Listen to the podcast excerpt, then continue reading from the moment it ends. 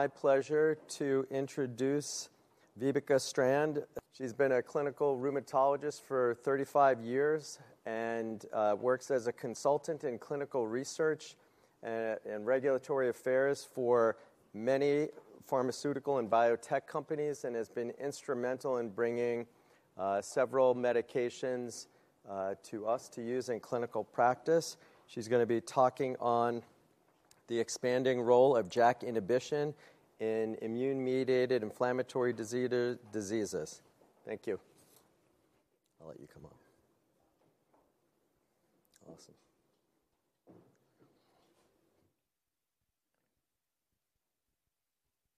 Well, it's, it's good to be here. And this is a very exciting class of therapies. So I want to run through them, and I'm specifically just going to mention rheumatoid arthritis because I think what's more interesting is the dermatologic and gastroenterologic and other IMID applications that apply to these. I suspect when we're done with the class, and we already have at least four candidates that are likely to, to gain approval, two more than the ones we have, that we're going to see there are more applications for the JAK inhibitors or the JAK stat inhibitors than there even were for the TNF inhibitors. So basically, I think you all understand this JAK-STAT pathway now. Essentially, there are four of them JAK1, 2, and 3, and TYK2, and they associate in pairs, and these pairs then uh, will bind and activate the STATs, and the STATs will travel to the nucleus and that will stimulate the secretion of cytokines and growth, growth hormones. So, as you can see here, uh, tofacitinib, ruxolitinib, baricitinib, basically the first of them, and they're considered to be slightly less, uh, shall we say, selective. Although filgotinib and upadacitinib, which are more JAK1/2s, really behave very much similarly clinically. And so, what we really come out with is that there is predominantly a JAK1 effect by all of these, um, but we never know where any one of these is signaling at any given time in whatever cell type, and so we can consider them to be both prolific and promiscuous. And thus, it's, it's interesting class from that point of view, and that's probably why we can see so many broad indications. What we understand is that they do have in different in vitro profiles, so some are more selective, as I mentioned. But what we see clinically is that they don't appear to be that different from each other. They do modulate distinct cytokine pathways, but we never know, as I already sort of said, is where and when. And also, because they have a half life of about 7 to 12 hours, they're not consistently working over 24 hours. And typically, if you withdraw the agent, five half lives will be close to about five days at the most, and so they will be removed fairly quickly. Some of their effects may persist for a while, but in general, their safety profile is characterized by reversibility. It's unclear, as I said, where any of these signals are, are affected at any given time, and that probably is the explanation for why the broad comparisons of safety and efficacy are so similar. So I'm just going to mention rheumatoid arthritis because we know that tofacitinib is approved in Europe and the US, and same for baricitinib, both of them at their low dose and not the higher dose. Uh, upadacitinib has completed five of its six phase three trials and is under priority review at the FDA right now for rheumatoid arthritis. And filgotinib, uh, it should say Finch 1, 2, and 3 are all completed. They were just, just announced uh, last week. Psoriatic arthritis, we know tofacitinib is approved. Uh, has phase 3 trials underway. And similarly, filgotinib announced the Equator phase 2 trial recently was positive, and they're moving forward. And then for spondyloarthropathy, tofacitinib had a positive phase two, a, an adapted design, and they didn't consider it to be sufficiently positive, but they have now been convinced to reopen their clinical development. There's another positive study with filgotinib, the Tortuga study, phase two. So they're moving forward, and upadacitinib is in a phase two study. And finally, tofacitinib is looking at uh, JIA. So this is just a, a, quick overview of the Equator phase two trial in PSA patients. You can see on the left the ACR 20, 50, and 70 are quite nice. And over on the right, the PASI skin results are quite nice.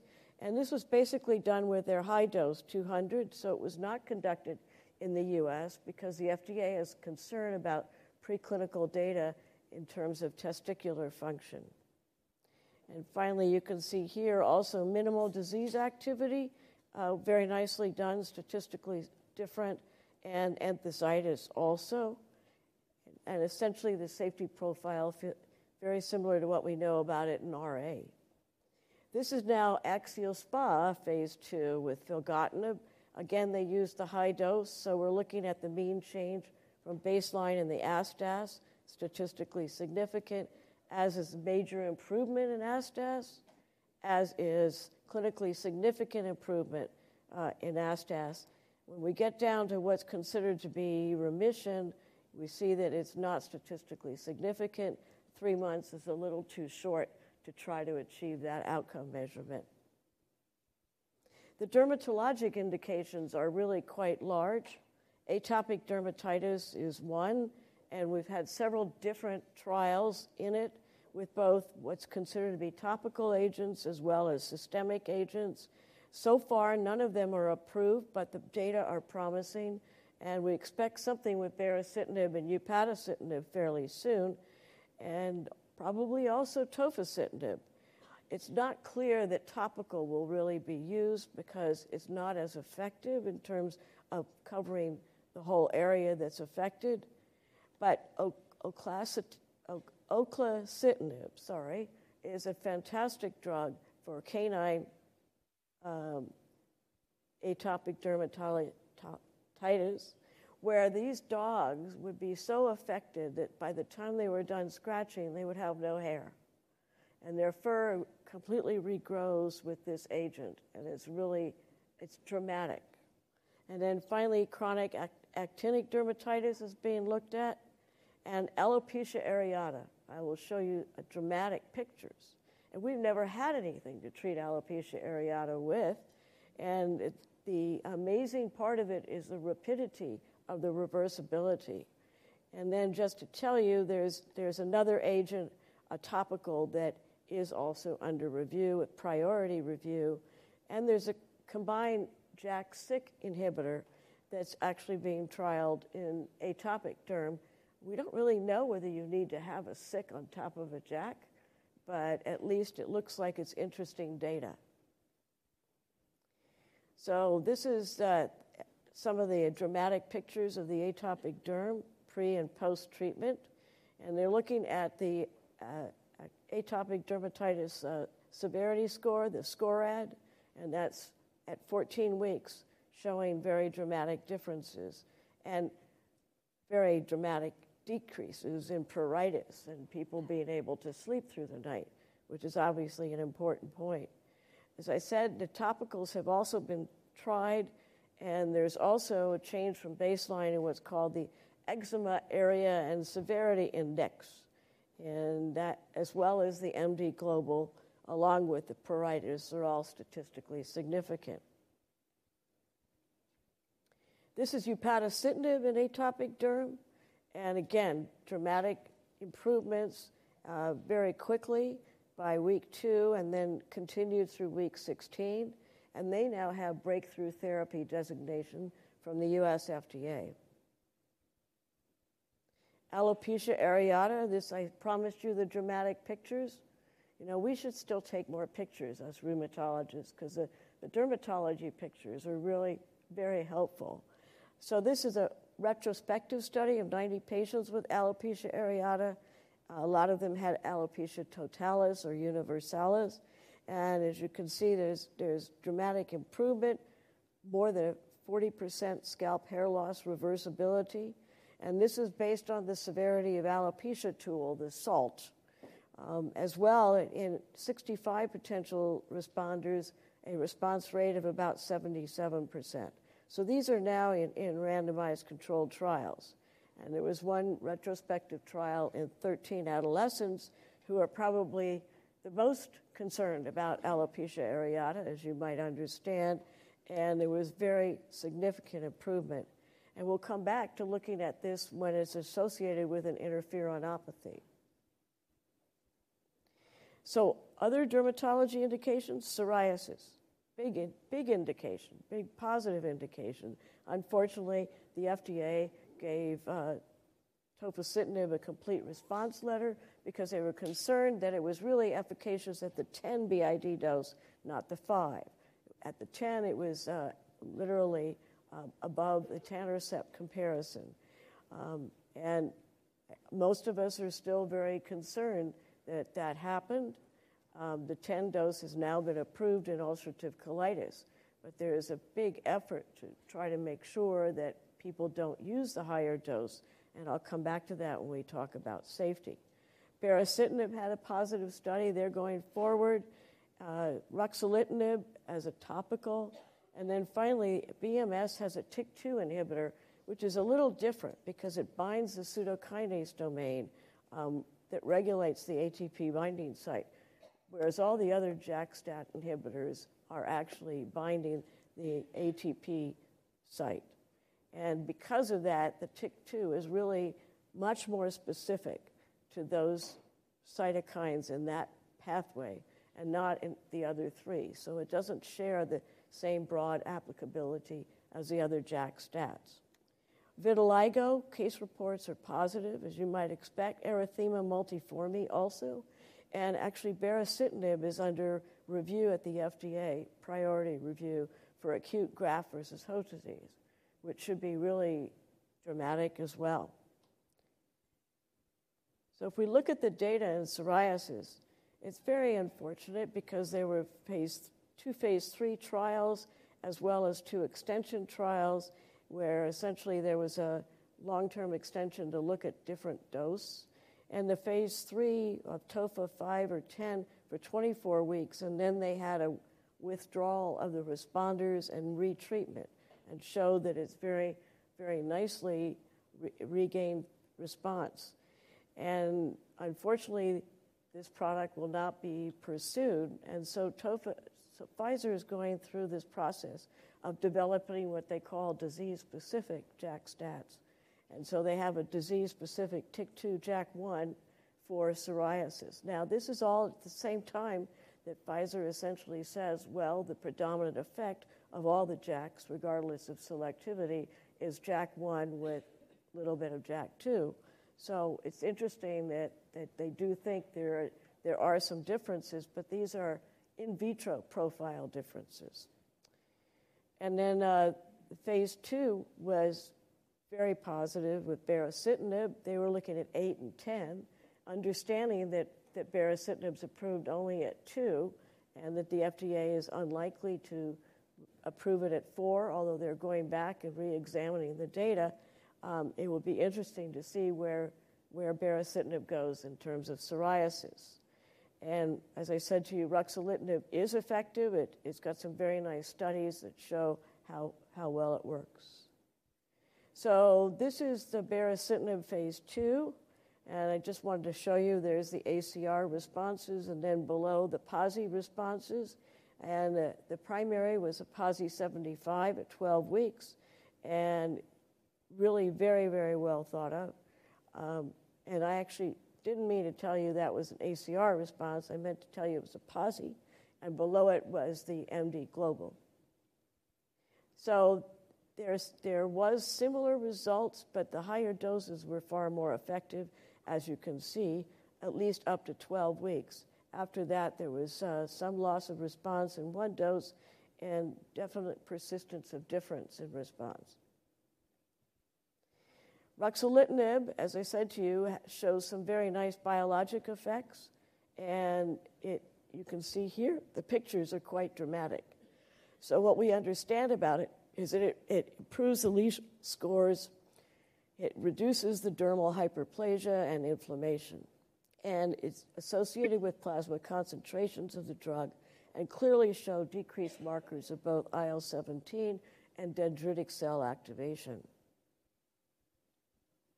So, this is the TYK2 inhibitor, and as you can see in the picture, basically on the left, you're seeing where it binds in the regulatory domain, which is the pseudo domain, and on the other side is the active domain, the ATP binding site, where all the other JAK stats that we know about bind. So, that is a bit of a difference. Um, here are some of the results in the first phase two study. Uh, PASI 75 showed nice effects. The interesting part of this one is at the higher dose, at the 6 BID and the 12 QD, people started to complain of rash. So they're going to have to work on what dose they're selecting because it's interesting. I don't think you want to tell a psoriasis patient that they might get a rash, even if their psoriasis gets better. So they're also moving forward in IBD and lupus with this agent. And of course, we're waiting for psoriatic arthritis. Those trials are about to get underway. This is a, a, case report from the New England Journal of a refractory sarcoidosis patient. Again, the, the findings are very dramatic. She'd had cutaneous sarcoidosis for many, many years and had failed almost every available therapy. And what you can see here, you can see the disease on the left hand side, and then you can see basically the right one next to it is during treatment. Uh, and the same for the next, the third, and the fourth. And what you're looking at down below is the sarcoidosis score. And so you can see that it's going up and down. It's starting high, going down with the drug, and then coming back up, and then going down when tofacitinib is reinstituted, and then finally they, they institute it and use it chronically, and the score goes to zero.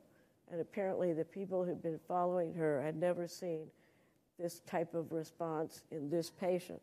Now, I agree that it's just a single case report, but they studied all sorts of points about it. And you know, the score is the cutaneous sarcoid severity and morphology instrument, the SAMI. And this is remission. So now you can see on the left, um, before tofacitinib, significant disease. And then you can see on the right, the CD68 and PSTAT3 have, have gone way down. And then over on the right, you've got the same thing with H&E and CD68. So clearly documented improvements. And it'll be interesting to see when and if that trial will get started. So if we move on to the gastroenterology indications, they're essentially inflammatory bowel disease. And we have both Crohn's disease and ulcerative colitis. Now, we usually think that most things that are effective in one will be effective in the other. But we have a problem with the endpoints, um, both the CDAI, which is not the rheumatologic CDAI, but the Crohn's disease activity index, and also a problem with whatever's being used in ulcerative colitis, whether it's a Mayo score or another one. And so, of interest, tofacitinib had a phase two study looking at 1, 5, or 15 milligrams, and the study failed, even though we would think that it should be uh, effective. Upadacitinib is already in phase three for Crohn's disease. And filgotinib, I'm going to show you some data. Um, they had the phase two, which was both an induction and maintenance regimen, and then they had their phase three, um, which is now ongoing. And in, in between, they, they also looked at specifically small bowel Crohn's and specifically fistulizing Crohn's. And of other interest, of course, is that tofacitinib has been approved now for treatment of ulcerative colitis. So, one of the things we can certainly wonder about is whether it was the outcome measurements that gave us the disparate results because we usually see such concurrent results. So, ulcerative colitis got approved, uh, TOFA approved for 5 and 10 milligrams BID. The agency advisory board, GI advisory board, actually wanted to have the 15 milligram dose approved too. But it had been studied in a small number of patients in phase three and the FDA had insisted that they, they discontinue that dose because of presumed toxicity, although none was really observed by that time. And so now the agency has also saddled Pfizer with the job of trying to make sure that no one uses 15 uh, except in ulcerative colitis, and furthermore, no one uses 10 except in ulcerative colitis. However, the PK data for 10 BID is included in the RA and PSA label, so there is an argument, say, that medical practice can dictate a higher dose. We'll come back to thromboembolic events in a minute. So, this is the filgotinib Crohn's disease study. It's the Fitzroy study of induction and maintenance. And again, this is the high dose, so it wasn't conducted in the United States. And what you can see here is essentially very nice CDAI remission of less than 150, and then also patient global of IBDQ, which is essentially a measure of health related quality of life in inflammatory bowel disease. And the safety was acceptable. We'll come back to that. Some of the other autoimmune indications are really very interesting. So, autoinflammatory disease. So, baricitinib has had an open um, profile, compassionate use protocol that's been used broadly at NIH and now may be going to some other centers. Dramatic results in patients who tend to have interferon alpha interferonopathies, including CANDLE, SAVI, and STING. I'll show you some pictures. Systemic lupus. Well, essentially, tofacitinib is being looked at uh, in RCTs, but I believe now Pfizer's moved on to what they again call disease specific JAK inhibitors, and I don't even know which JAKs they've selected. Um, baricitinib just finished a phase two study, which was positive, and I'll show you that. And then finally, filgotinib has a series of trials in membranous nephropathy and active cutaneous lupus. And we'll see how those work. Sjogren's syndrome, is, there's been improvement in signs and symptoms by case reports.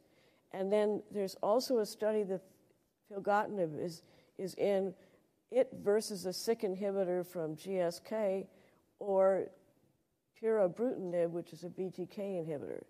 I'm not quite sure why they want to do this, but I think they're trying to make drug development more efficient and try to see if these other comparators will show differences that will move the field forward. It's not clear to me that the Syk inhibitor has been effective in any of its earlier trials, and so combining it with a JAK may not be useful. Then dermatomyositis, there are several case reports of refractory dermatomyositis with both tofacitinib and ruxolitinib. Giant cell arteritis, uh, upadacitinib is in trials, and baricitinib has just finished a phase one open label. And it may well be a really nice therapy for this group of patients. Early diffuse systemic sclerosis being looked at. Most of these phase ones are investigator initiated with the idea that hopefully, if they're positive, um, the sponsor will go forward with a phase two. And finally, active non infectious uveitis. So, all these convenient oral therapies could really make a big difference in these diseases. So, this is uh, autoinflammatory interferonopathies, and this is the baricitinib expansion program. So, CANDLE, uh, as we know it as atypical neutrophilic dermatosis with li- lipodystrophy and elevated temperatures, and SAVI, the stimulator of the interferon gene signature, so that's STING, also associated vasculopathy. And basically, as you can see here, some dramatic pictures before and after. So basically, the medium daily symptom score decreased, and statistically significantly. And in 14, we had almost all of them responding, but certainly 10 of them had statistically significant responses with actual uh, attainment of re- remission. So you can see that they look and they are clearly growing. They've gotten taller, they've gotten more mature, and many of their de- deformities have, have resolved, that can be resolved. And here you can see the girl on the left um, now growing considerably. So this is very exciting because you know we never had an effective therapy for these auto-inflammatory diseases. And then this is the baricitinib systemic lupus study. So basically, 314 pa- patients, they were studied at baricitinib 2 or 4 versus placebo. And basically, they did not use the SRI 4, the Systemic Lupus Responder Index of a four point change, but instead looking at primary resolution of the SLEDAI-2K in arthritis and rash. This has been a popular idea. We'll just look at organ specific manifestations, but to me, that doesn't make very much sense since lupus either gets better or, or it gets worse. There's not one organ system that get, improves to the absence of another. The only exception being is if they have started to develop the, the interstitial fibrosis in the kidney due to CCP positive antibodies, then that is going to be a slowly progressive manifestation, but it's not really the immune complex disease that lupus causes in renal, and it's a manifestation, the long term manifestation of having had healed glomerulonephritis. But as you can see here, this is the four milligram at the top and the two in blue and placebo. So there were positive responses, significant differences, but the secondary endpoints, none of them were positive. And finally, uh, there was at least one case of zoster, and there was one case of a DVT. So when we get to safety, we'll go through that whole picture. This is uh, open label pilots in refractory dermat- dermatomyositis, a single center proof of concept in 10 subjects. They were given the higher dose of tofacitinib, and basically, the IMACS 20% improvement, which is an inflammatory uh, myositis outcome measurement, was actually improved in three out of six. And at least two, what the criteria are five, and they got either improvement in three and no, no worsening in two. And then the cutaneous dermatitis disease activity and severity score, the CDASI, was, was a secondary endpoint which demonstrated steroid sparing. And so this is uh, nine of the nine in that series at the top here, showing their CDASI activity going down over time and this was just presented at ACR in the fall. Um, overall, it seems to be a very good response rate, but obviously, open label trials are always positive. So we'll have to wait to see, but we believe that people are now going to be doing a trial. And uh, also with ruxolitinib, there's been a, a positive response in four refractory patients. So Essentially, this is a reversibility of the interferon alpha induced muscle injury. And we know that interferon pathway, particularly the alpha pathway, but also the gamma pathway in atopic derm and so on, are very much altered by these agents. So we come to the safety, which is, uh, shall we say, the double edged sword of the JAK-STAT inhibitors. Um, based primarily on extensive clinical daily development data in RA, is generally similar across the agents. Really can't see much in the way of differences between tofa, bari, and ruxolitinib, or upadacitinib, with the exception of the DVT PEs that were seen in the first three months of the baricitinib 4 milligram dose group versus placebo, where there were none, and 2 milligram where there were none. Now, was that just bad luck? And the answer is it's hard to know, but we do know that almost all the patients who had DVTs or PEs had previously had one, and so they were at much higher risk of having a subsequent one. Uh, we didn't see any of these in the tofacitinib program through 25,000 patient years of exposure in the long term extension trials until the cardiovascular study, which was recently announced, and I'll come back to that. We saw them with upadacitinib in the phase two studies, and it looked to be in excess with upadacitinib. However, in the phase three trials, we actually see uh, several in the adalimumab uh, arm, in fact, three versus two with uh, upadacitinib and one with placebo methotrexate. So it's very hard to say whether these are drug related or are they patient population related, which is what many of us who treat rheumatoid arthritis think they are, given the increased incidence of cardiovascular disease in all of these arthritides. So that's a concern. The FDA has had a major concern about serious infections since tofacitinib was first approved. That and malignancies was the reason that they wouldn't approve the uh, 10 BID dose. Um, interestingly enough, that was because when it went to panel meeting, there hadn't been enough extension data with a 5 milligram BID dose. And so we saw more events, um, but broader confidence intervals with the 10 dose. Subsequently, now that there's equal amount of data in the long-term extension, 5 and 10 do not look different in terms of serious infections or malignancy. They only look different in terms of a higher incidence of herpes zoster. So that, that's now been abrogated. However, there was also a phase two study in transplant, renal transplant, and there they saw lymphoproliferative disorders, particularly because patients were getting much higher doses of tofacitinib, and those were being superimposed on multiple immunosuppressives as per transplant. And so that kind of muddies the water. So far, there's not been any um, lymphoma or lymphoproliferative disease reported with TOFA subsequent to that. They all elevate HDL and LDL, but these appear a lot to be like what we see with tocilizumab. Um, the JAK stats are not necessarily IL 6 inhibitors, but they, can, they definitely can inhibit that pathway. So it's an atherogenic uh, lipid profile. But there doesn't appear to be an increased incidence of MACEs. And actually, so far in the tofacitinib cardiovascular study, um, there have not been an incidence, increased incidence of MACEs. And I'll come back to that.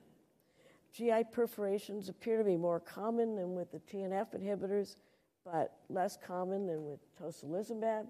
And when you look at the serious infections with tocilizumab, tofacitinib, sorry, compared to the TNFs, it's generally a smaller incidence, lower incidence. So the real issue is herpes zoster, and the herpes zoster is almost always what we might call benign, so that it doesn't go to two dermatomes or, or involve uh, the ophthalmic nerve. But there are a certain number of cases in every one of these databases with every one of these agents. So there does appear to be a higher incidence associated with these, particularly evident in Japan and Korea, and I'll show you that in a minute.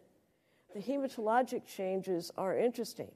Um, some agents, like upadacitinib and baricitinib, can decrease hemoglobin at, high level, high doses, but usually they still remain within the normal range. Um, lymphocytes may go up or down, NK cells may come up, um, other lymphocyte patterns may go down. It's, it's dependent on the agent. Some agents will affect PMNs. Um, basically, baricitinib will affect platelet counts in the first 30 days of use. But platelet count changes and platelet size changes have never been linked to be a cause for thromboembolic disease. So that's not been a plausible explanation. LFT elevations are common with all of them, although some have more LFT elevations um, with both monotherapy and methotrexate, whereas others, such as TOFA, predominantly show them only when it's used with background methotrexate or leflunomide. Um, so that's, that's interesting. And as we know, tocilizumab has pretty much been shown not to be associated with an atherogenic clinical profile based on their cardiovascular safety study. So it was the firm hope that the to- tofacitinib study would show similar data. We don't know yet. Finally, CPK and serum creatinine do increase. Appears to be an idiosyncratic JAK effect. We don't know the reason for it. So if we just look at the safety profiles here, the phase three database is over on the left for both tofacitinib and baricitinib, and if you simply just look at the thromboembolic events, you can see that there seems to be quite a difference. And over on the right is filgotinib, just phase two, and upadacitinib, just phase two. And there you can see that there's quite a difference. So that's really a, the biggest differentiator of all these adverse events of interest among these agents. And we look at the risk of thromboembolic disease in RA, we can see that it's increased, um, DVT and pulmonary emboli. So again, it's hard to understand what's the risk for the underlying population versus the agent. This was the recent announcement the post approval cardiovascular safety trial enrolled patients over 50 years of age with at least one cardiovascular risk factor, and it was TOFA 5 plus methotrexate versus TOFA 10 plus methotrexate um, versus a TNF inhibitor plus methotrexate, either adalimumab or etanercept, depending on whether it was US or ex US. And the uh, DSMB announced on February 26 that patients treated with tofacitinib 10 BID had statistically and clinically important difference in the occurrence of PE. And it was a five time increase versus the eh, people who were getting the TNF plus methotrexate. And there was also an overall increase in mortality. Now, that was all we knew, and they recommended that everyone dose reduce to five milligrams, and the analyses were ongoing. Now, the plan had been to continue the study. It's open label, but, but to continue it so that people wouldn't be concerned and simply dose reduce. But what happened, unfortunately, is that uh, the EMA announced how many DVT-PEs there were, five versus none. And so that has already put the study at risk, and they also announced the number of deaths. Now, this is interesting because all of that, there's an administrative claims database uh, use, um, study by Dan Solomon and colleagues and new users between 2012, when TOFA was first approved, in 2016. And they, they did very nice propensity scores based on fine stratification, multiple different 60 confounding variables. And there they found that the event rate was low, just as we saw in the long term extension 20,000 patient years, and essentially not statistically significantly different from TNF inhibitors. So, again, we don't know the mechanism. We don't have a plausible mechanism for this. Is it, is it the drug or is it the underlying disease? And the risk factors in this population are obviously increased. So, this is just showing you herpes zoster in RA um, associated with any dose of oral glucocorticoids and DMARDs, and uh, similarly in the UK, and about five times as high in Japan and Korea probably related to GWAS differences. Here you can see that tofacitinib has an increased risk. We see it with baricitinib, and we haven't seen it with our other biologics in RA. And this is herpes zoster with baricitinib, showing the similar differences. So again, some association with glucocorticoid doses, a definite association with use in Japan and Korea. But they all resolve by and large without sequelae. There are very few that have serious sequelae. And then this is just the mean changes in the laboratory parameters, which you are being asked to monitor. And as you can see, there are some differences, but these are overall fairly small. As I mentioned to you, you get decreased hemoglobin levels with bari and upadacitinib, and then the other differences are some effects on the, on the platelets so, basically, I think that these are effective, they're exciting, lots of different indications are possible.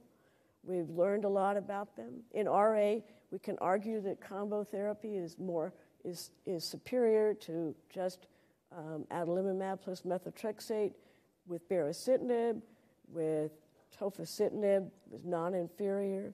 In PSA, we can say that TOFA plus methotrexate is comparable to adalimumab plus methotrexate, but it hasn't been studied as monotherapy.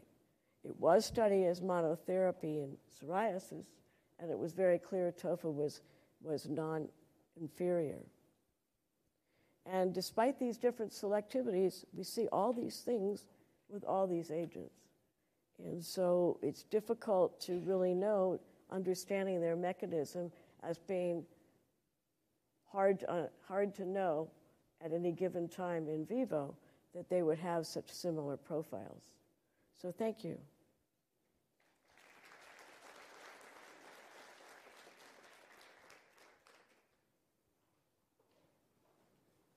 Any questions?